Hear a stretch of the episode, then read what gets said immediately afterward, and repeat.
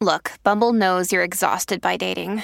All the must not take yourself too seriously and 6 1 since that matters. And what do I even say other than hey? well, that's why they're introducing an all new Bumble with exciting features to make compatibility easier, starting the chat better, and dating safer. They've changed, so you don't have to. Download the new Bumble now. I want to take a second to tell you about a podcast I think you'll really like Mayday. No one is prepared for disaster. No one knows exactly how they'll react in a plane crash, an earthquake, or when a lone gunman decides to open fire. On Mayday, you'll hear about the people who had to find out, people whose stories deserve to be heard. Join hosts Maya Nalani and Luke Welland as they tell you about extraordinary people who found themselves in extraordinary circumstances. Listen to Mayday wherever you get your podcasts.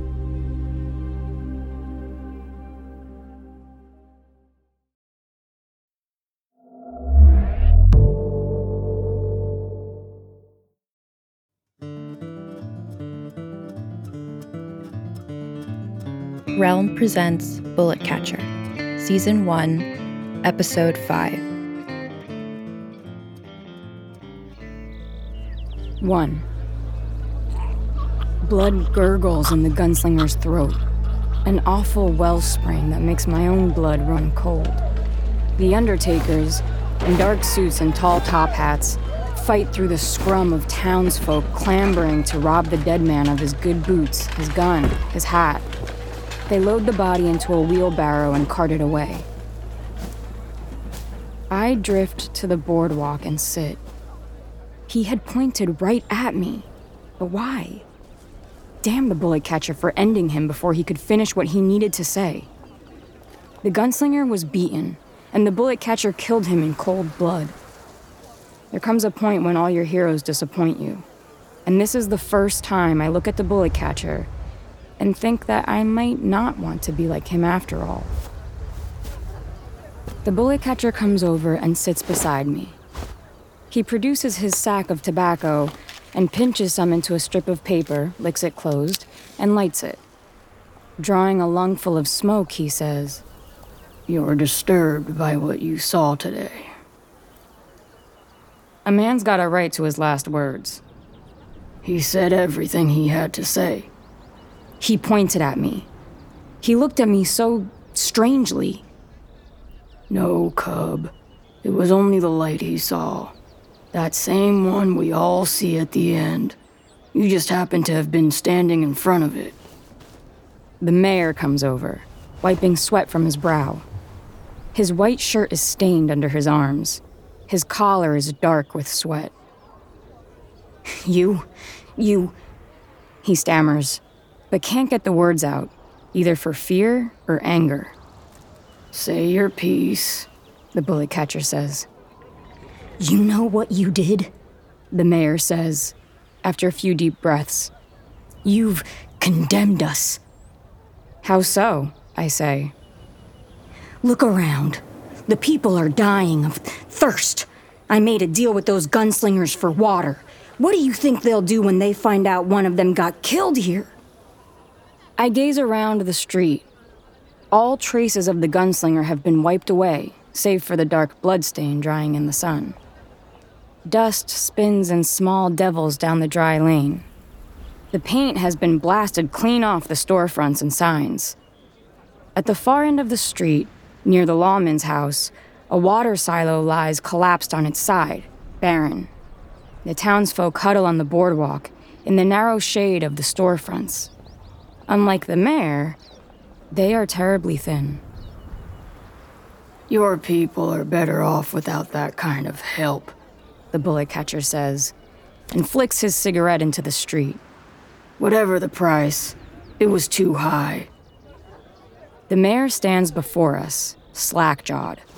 Then he walks away, as if in a daze. When he's gone a few steps, he turns and says, Even if the price were our souls, at least we'd still have our lives. We watch him as he wobbles down the street and disappears into the saloon. Even the bullet catcher seems shaken by his words. He quickly rolls another cigarette and starts smoking. Now what? Now? Now we have two options before us. We press on toward the bruise, or we run. Run. We can't return to the mountain. Word will reach Bullet soon enough that we were here. He'll want revenge. He'll come looking for us. Who is he? Bullet, I mean. The bullet catcher inhales smoke and looks at me askance. He was just a boy when I first met him.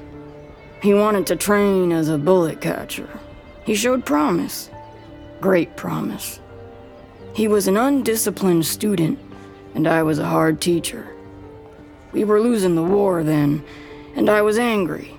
And I taught him to be angry too. He falls silent. Then what?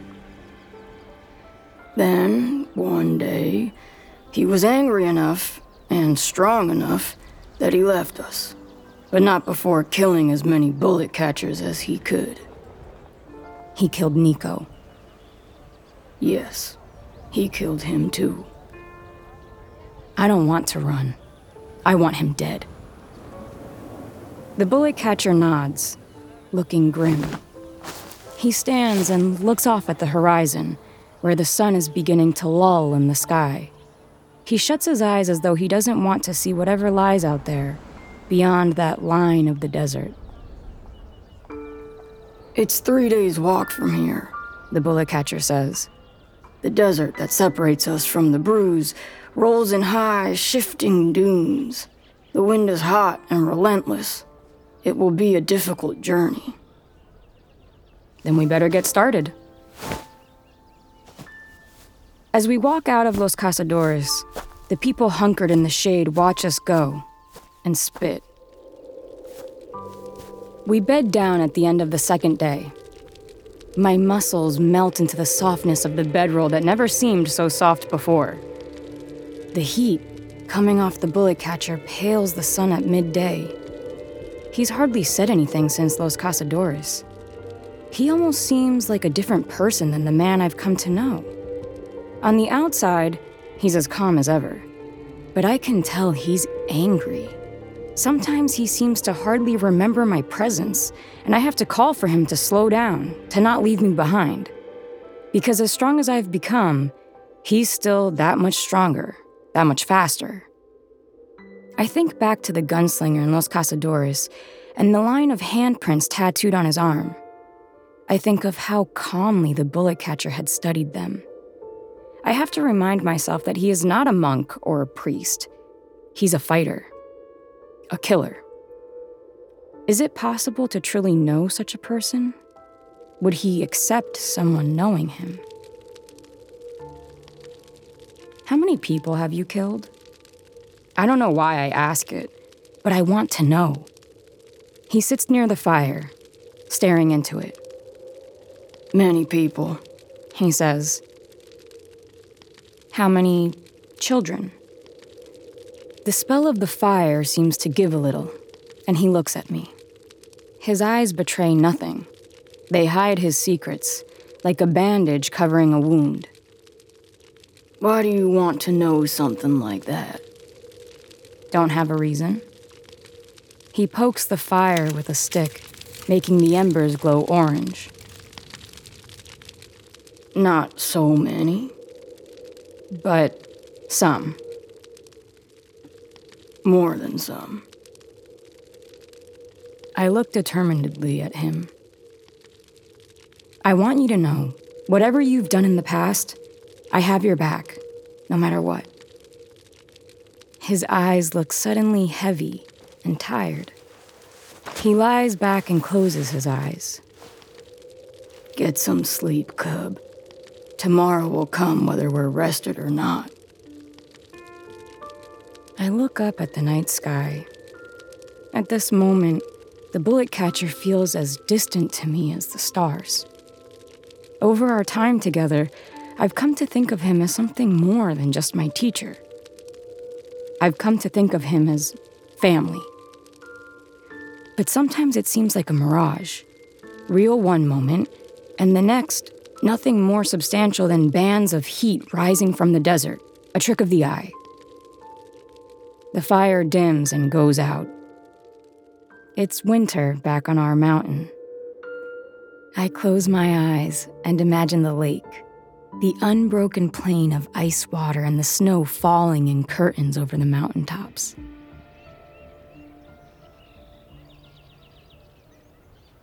On the morning of the third day, we climb clumsily across the dunes, our boots sinking and sliding in the soft sand. Even the bullet catcher stumbles now and then. It's early and blazing hot already, but walking in the shadow of the bullet catcher, which seems somehow deeper and darker than ever before, provides a coolness. The bruise rises over the crest of dunes. Surrounding the town is a halo of deep violet flowers that seem to pulse in the heat, like blood rising to the surface of the earth. The bruise is bigger than Sand and Los Cazadores. It's a real town. It bustles with people and wagons and horses. Several water towers loom over the rooftops, quiet sentries. We stop and catch our breath. We pass the skin of water back and forth and take in the town. What waits for us down there? I ask, standing beside him atop the dune overlooking the bruise the man we've come to kill.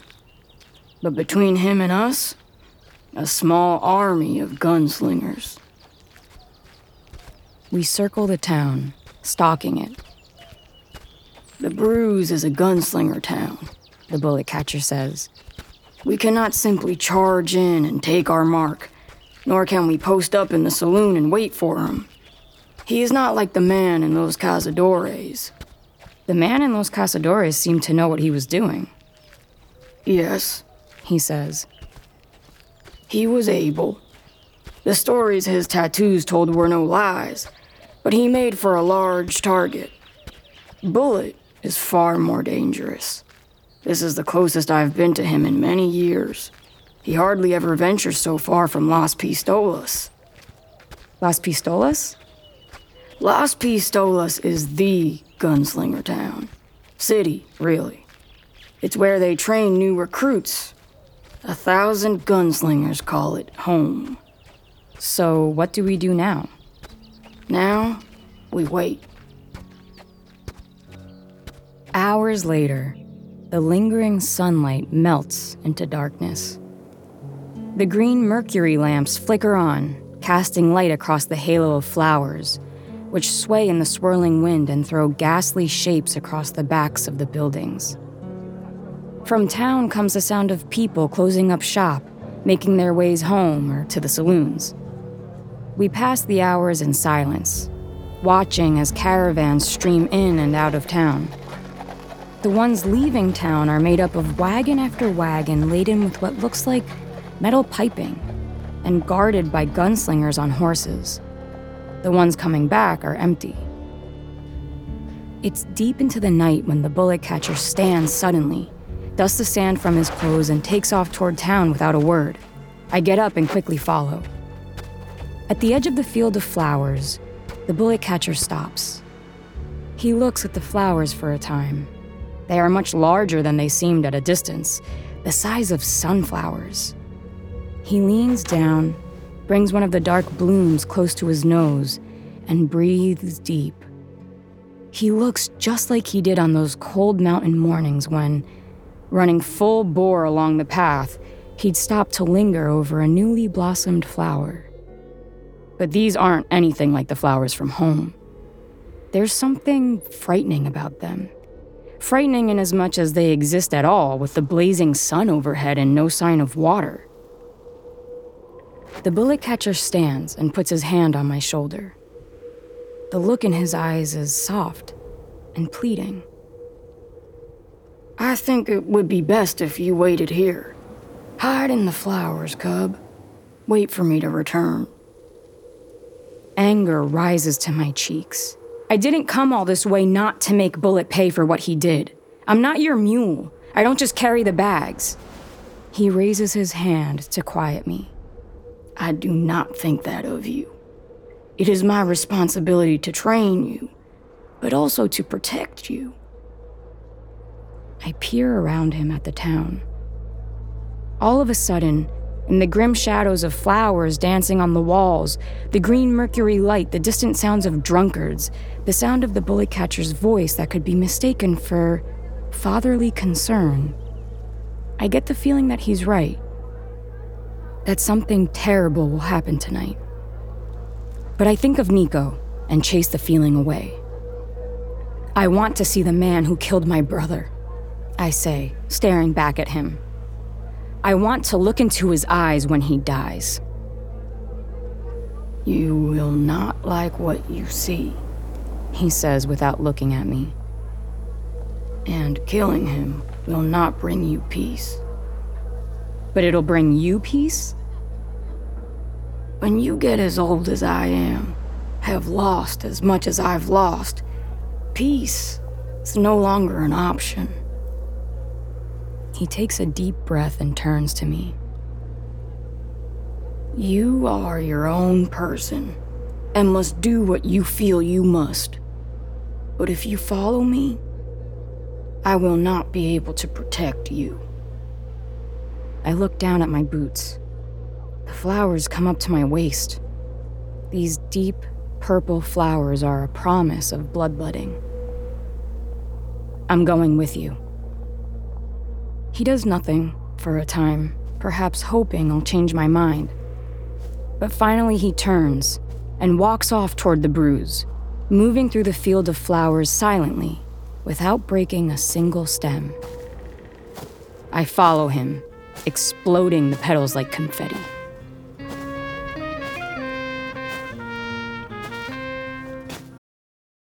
Are you thinking about getting into Dungeons and Dragons? Maybe you're looking to expand your horizons as a DM or a player. If that's the case, then it's time for you to check out the Dungeon Cast, the best D&D podcast out there that helps you passively learn all about the game just by listening. Find the Dungeon Cast anywhere you get podcasts or on YouTube. 2.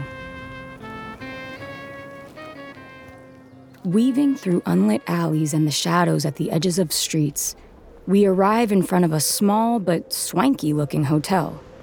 Stone steps lead up to the glass doors. None of the windows are broken, and a pair of stone lions flanks the entrance. From inside drifts the sound of a honky tonk piano and the wilted falsetto of a drunken chorus. Two broad shouldered, strong chinned men, crisscrossed with bandoliers, stand guard at the steps. The rest of the street is dark and empty. We stalk them from the alley across the street, crouching in the shadows, breathing through our noses, eavesdropping on their conversation. The bullet catcher's eyes shine, excited, focused. A controlled energy radiates from his body. I hold my breath and stare at the two men, as if it will make their conversation clearer. He's as smart and affable as any person I've ever met boasts the one on the left with the angry looking scar across his forehead. Uh, my, my little one wants a dog too, but I think she's too young. Don't think she could look after one proper. The other one says, He's squat and square, and in the moonlight looks like a chunk of uncut stone. Josephine, the blacksmith's daughter, her dog just had a litter. Sheepdogs. Big and hardy. Those dogs don't need much looking after. They'll look after your girl, if anything. The first man thinks on that as he rolls and lights a cigarette and hands it to the other. Are these men gunslingers or fathers? I'd never considered that a person could be both. He'll be in there, the bullet catcher says. How can you tell? It's the nicest hotel in town, and the hotel wouldn't employ its own guards to stand outside in the cold all night. So, how do we get in? The bullet catcher scans the building. It's a stone and wood facade, with large windows facing the street, crisscrossed with a metal fire escape. On either side of the building, wide alleys proceed into shadow. Through the front door, he says. I want you to count to ten, and then you will go across the street to create a distraction for the guards. Then what? You'll see me before they do. When you do, hit the ground. Make yourself flat. The bullet catcher retreats into the alley, his words trailing after him, the tail of his coat flapping like a tattered cape. I start counting. Ten bullets on a belt, nine bullets on a belt, eight. The bullet catcher's going to kill these men. Seven. The man on the left has a dog. Six. Is not saving the man with the dog the same as killing him? Five. If they die, the dog will go hungry. The other one has a daughter, probably a wife. Four. Hard to believe, but I've never thought about actually killing a person, not even Bullet. I always imagine the moment before I pull the trigger. Then my imagination skips to the end the man dead in the dirt and me standing over him. It seemed such a heroic pose. One. Pushing down my thoughts, I screw my face into what I hope is one of worry and skitter into the street. Help! I yell. Back at the orphanage, I shouted for help so often I was afraid of wearing it out, and Nico always came running until he was gone. Help me, please! I run over to the two men and collapse onto the stone steps. What's the matter, darling? The man with the dog asks. He's concerned. Actually concerned. I can tell. His eyes are big and kind at the sight of a frightened girl. It's my little brother. I was supposed to be watching him. I just turned my back for a moment, I swear. That's all right, sweetheart. You're working yourself up into a skinny little dust storm. This town ain't so big that your brother could have gone far. The other man, the one with the little girl, steps up to take a closer look at me. Mm, come to think of it, he says, this one does look awful familiar. You and your family passing through? He turns to his partner and says, We see any other kids run by here today? The man with a dog, with the long, angry scar running across his forehead and eyes that are big and kind, doesn't have time to answer. The bullet catcher's arms rise from the shadows like death's scythe. I hit the ground, just like I was told. The bullet catcher grabs the man by the chin and shoulder and yanks in opposite directions. The man's eyes go wide, his neck pops, his body goes limp. The bullet catcher launches himself at the other man. I can only watch as he pins the man to the ground, his knees on his arms, and presses a hand over his mouth. The man screams into the bullet catcher's palm. With the elbow of his other arm, the bullet catcher presses down on the man's windpipe. Don't, I say as loud as I dare, and grab the bullet catcher by his coat. The bullet catcher looks up at me, and for a moment I don't recognize him. His eyes are dark, his pupils so big they make his eyes look black. The man on the ground reaches to his belt. Suddenly, there's a knife in his hand. The blade flashes green in the mercury light. He thrusts it at the bullet catcher. But the bullet catcher is too fast. He intercepts the man's wrist and turns it awkwardly until it pops. I scramble for the knife and hold it to the man's throat. The bullet catcher's palm is over his mouth, keeping him from calling for help. You're beaten, the bullet catcher growls. Don't go making us have to kill you, too. The man's eyes are fierce, but he gives a curt nod to show he gets it. Get his guns, cub. I do as I'm told, tucking one into my waistband and holding the other on the man as the bullet catcher gets off him. The bullet catcher picks up the dead gunslinger and throws him over his shoulder easily. The alley, he says, and I hold the gun to the man as he stands and walks helplessly into the alley beside the hotel. Once we're in the shadows, the bullet catcher lets down the dead man's body, takes the gun I'd given him, and knocks the man out with a blow to the back of the head. The bullet catcher stands over the unconscious man and looks at me. Are you okay, Cub? He asks. I look at the two men one living, one dead. This is the largest role I've ever had in someone's death. A part of me wants to run away and vomit in the flowers, but I make my eyes leaden and try to pretend it doesn't bother me. The bullet catcher knows better. He saw my hesitation, and now he sees my fear. We will speak later about what happened here, he says. when there is time. We strip the men's bandoliers and gun belts. In a gunslinger town, no one looks twice at a person carrying shooters. It's when you don't have them that people notice. Then he hands me a bandana and tells me to wear it over my mouth. They'll think I'm there to rob the place. They'll think you just got in and didn't want your lungs full of sand from the ride. We climb the front steps and push through the glass doors. A lobby bar occupies the first floor. Men in tuxedos and women in sparkling gowns stand in groups, talking and laughing.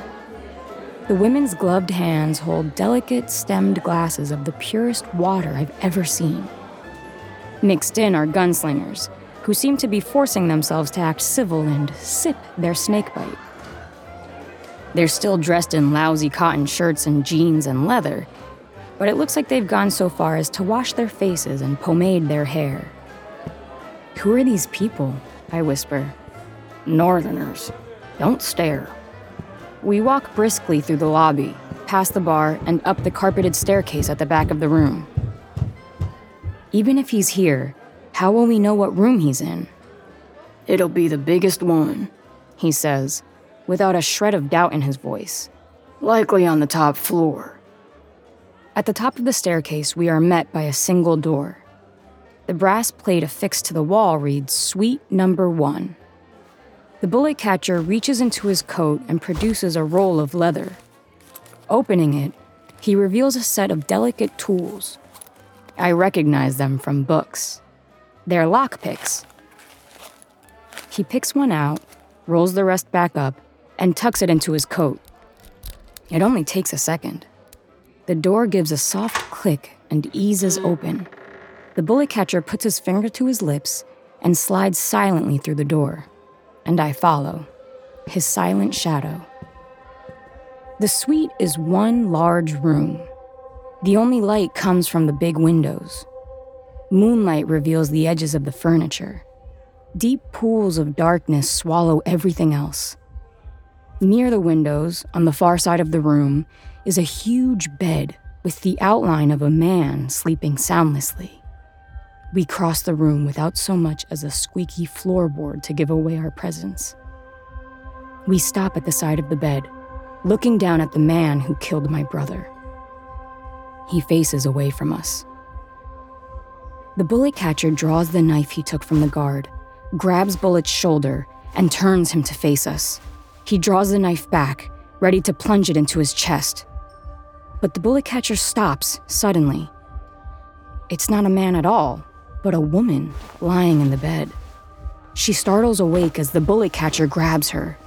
When she sees the knife, she holds up her hands and opens her mouth, but she's too frightened to scream. Don't move. The voice is deep and raspy and comes from behind us.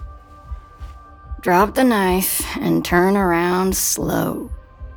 We do as he says. Bullet stands in the shadows, invisible except for the gun in his hand, extended into the silver light from the moon. He says, Good to see you again, old friend. The bullet catcher says nothing. Carmen, Bullet says, if I were you, I'd take your money and go. You don't want to be here for this. The woman stands quickly, the blankets wrapped around her. The knife falls off the bed and clunks loudly on the floor. She grabs the money from the nightstand and darts out the door, trailing white sheets behind her. The door slams loudly, and then everything is again dark and silent. Who's this you've brought with you? A new protege? Just a townie. I promised him a couple coins if he showed me where a Bullet was. Hmm, I know everyone in town, and I don't know you. he says, turning his attention to me. It takes everything in me not to reach for my gun. But if he were that easy to kill, I know the bullet catcher would have done it a long time ago. So I bite my lip, hard enough to taste blood, and don't make a move. How did you know we were coming? Roebuck sent a telegram. Arrived yesterday. From the stairwell comes the clatter of boots approaching. Here comes the cavalry. In an instant, the bullet catcher grabs and spins me. I roll over the bed and drop on the other side. In the same movement, the bullet catcher dives for the knife and throws it like a dart into the shadow. There's the dull sound of bullet hitting the floor as he dives out of the way. The muzzle of the gun flashes orange. The window shatters. Then the bullet catcher's hands are on me. He pulls me to my feet. Holding me by the wrist, we jump through the window and we're out on the catwalk. The cold night air wakes me from my stupor. We can't! I scream. He was right there! Now's our chance! But then the door bursts open and a posse of gunslingers pours into the room. Light from the hall cuts across my face, sharp and bright. The bullet catcher grabs me and pulls me after him up the stairs. Hurry! He yells. He climbs the metal catwalk and flips over the crenulated lip onto the roof. I gather myself quickly and follow him. Behind me, bullets ricochet off the metal stairs. I flip onto the roof, and already I can hear the gunslinger's footsteps on the stairs behind us. Run! The bullet catcher yells, before sprinting to the edge of the roof and vaulting over the alley, landing and rolling on the far roof, a story below. Quickly, Cub! I chased out from my mind, run as fast as I can, and leap. On the other side, the bullet catcher grabs me from the air and sets me down softly beside him. Then we're off again, jumping from roof to roof. A few brave gunslingers follow us for a while, but they can't keep up. Their gunshots ring through the night air, but soon we outrun those too. Near the edge of town, we jump onto a lower building. The bullet catcher slides down the angled eave and lands in the street. I slide after him, but as I see the ground coming up fast before me, I lose my nerve and grab the gutter wrapping around the roof as I slide past it. It comes away in my hand and I tumble down through the air. But again, the bullet catcher is there when I need him. He catches me, sets me down, and pulls me inside. It takes a second for the adrenaline to stop pumping and for me to realize we're in the stables. Horses whinny and stamp their hooves at our presence. At the far end, tied to a post, are a group of horses already saddled. Their riders had probably just arrived and tied them up quickly to get in the first round of snake bite before returning to see the horses. The bullet catcher chooses an evil looking black stallion with a diamond on his forehead, flared nostrils that look like smoke flues, teeth like the scorched metal of a furnace grate. The horse I choose is small and brown, with big, intelligent eyes. Her tail flicks back and forth. When I come close, she steps forward and presses her forehead against my hand. I feel as though she's been waiting for me. By the way the bullet catcher frowns at my choice, I can tell there are faster horses in the stable, but there's no time for discussion. The bullet catcher swings himself over the saddle. I follow his lead, swinging clumsily onto my own saddle. The horse looks back at me as though double checking my work. First time? The bullet catcher asks. I nod. Ride in rhythm with your horse, or you'll hurt her back. Before I can ask him what he means, he flicks the reins and takes off, galloping through the open doors of the stable to the street. I do the same, and my horse takes off. As I near the barn doors, Bullet's unmistakable silhouette appears. He raises his gun, but I'm already nearly on top of him, and he dives out of the way just in time. Gunslingers fill the street behind us, yelling and shooting their guns but we're gone. For someone who has only ever gone as fast as a slow wagon train, the speed is terrifying. The horse bounces me up and down, and I can feel my pelvis and spine protesting with every painful bump. I shut my eyes and grab onto the horse's mane for dear life. The horse grunts with every bump. I'm hurting her as much as she's hurting me. The bandana comes loose from my face and flies away. Open your eyes, the bullet catcher yells. I force my eyes open. The bullet catcher has slowed to pull alongside me, screaming commands. Keep your eyes open. Sit up in the saddle. I do as he says. The horse stops grunting so painfully. The bullet catcher speeds off in the lead. We cut a line through flowers, and as the bulbs explode, they leave dark purple stains on my horse's legs and belly. I turn to look over my shoulder in the direction of town. They're not chasing us. We've made it. Bullet lives, but we do too. There will be another day for revenge. I swear to you, Nico. The shot cracks the sky like lightning. I duck close to my horse and only look up in time to see the bullet catcher's horse collapse, throwing the bullet catcher into the flowers, where he disappears in the sea of purple. I ride to where I last saw him, but he's disappeared. Another shot rings out, and I can feel the air superheat as the bullet brushes past my cheek, inches away. The horse spooks, goes up on its hind legs, and throws me into the flowers. Are you hit, Cub? The bullet catcher is there beside me, checking me over. No, I think I'm okay. Stay low. He peers over the tops of the flowers. I rise to get a look, but he pushes me down. I said stay low, Cub. Catch your breath. What do you see? He's on horseback, edge of the flowers. A hundred yards. He's alone. What do we do? For now, we stay still. If he comes into the flowers, we might have a chance. Long minutes stretch out as we wait for Bullet to make his move. It's then that I notice a rotten smell, like bodies decomposing. I look down at the bullet catcher's horse. Its empty eyes stare straight ahead. It's the flowers, the bullet catcher says. They smell like dead bodies left out in the sun. They're known as the zombie flower, native to the north. The old warriors there used to paint their bodies with the dye derived from the petals. They'd trick their enemies into thinking they were fighting the dead risen back to life. Then the bullet catcher puts his hand on my shoulder and says, If I'm killed, or if things look bad, I want you to run. You will keep your mind from revenge. You will not look back. I don't know if I like you enough to avenge you. I know you, Cub. You're sentimental. And he's right. I would kill Bullet in a heartbeat for what he's done already. If he killed the bullet catcher too, I'd have no choice. No matter that I've never killed anyone before. No matter that even my part in killing the guard left me feeling nauseous and guilty. For the bullet catcher, it would be worth it.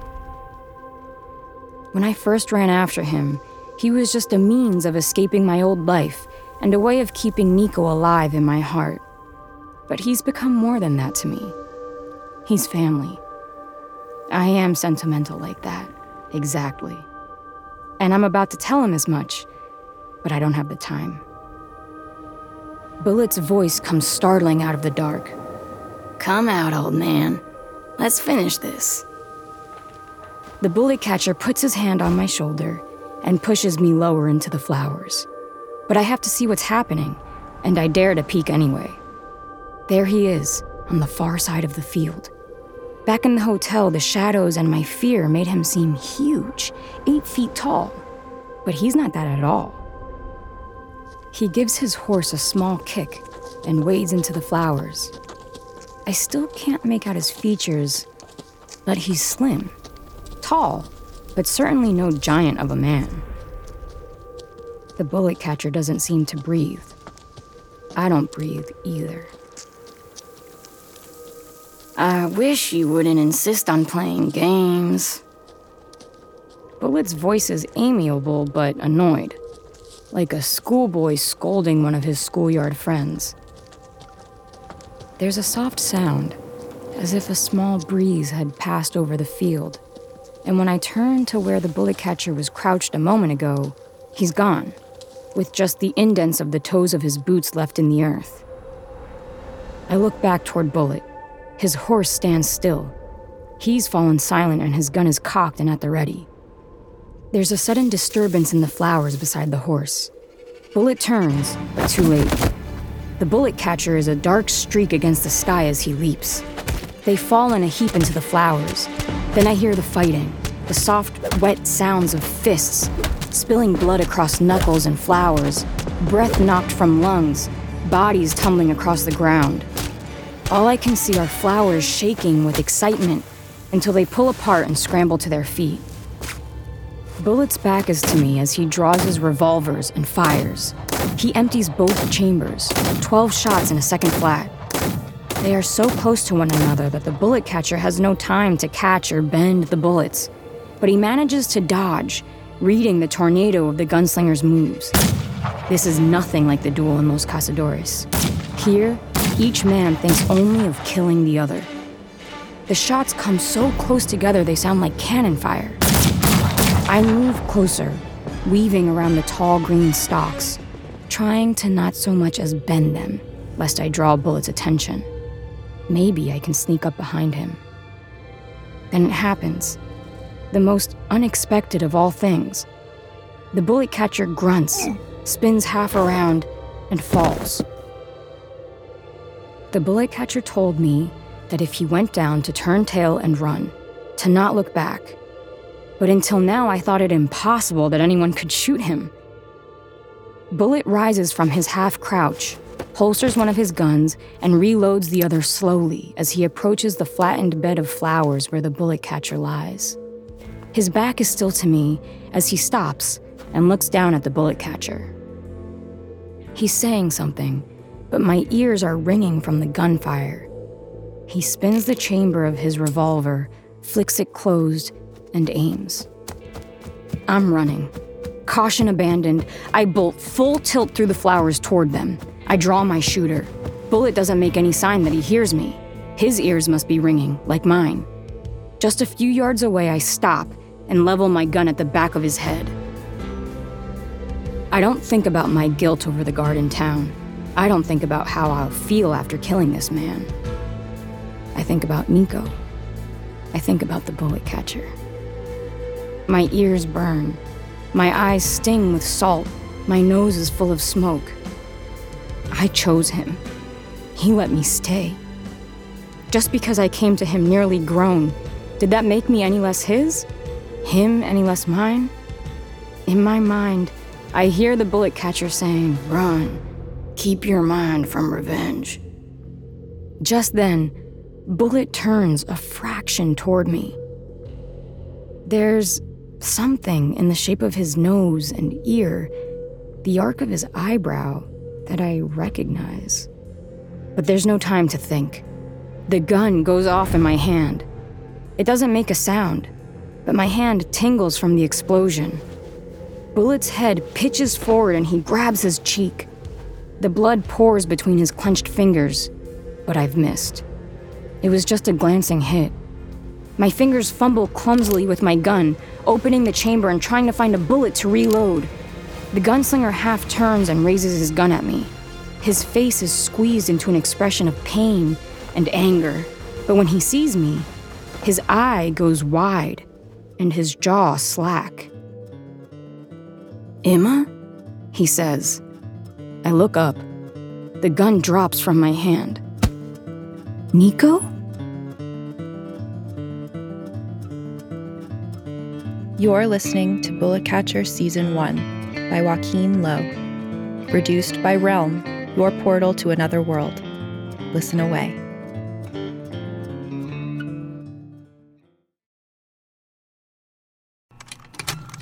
Contained herein are the heresies of Radolf Burntwine, erstwhile monk turned traveling medical investigator. Join me as I uncover the blasphemous truth of a plague ridden world that ours is not a loving God, and we are not its favored children. The Heresies of Radolf Burntwine, coming January 2nd, wherever podcasts are available.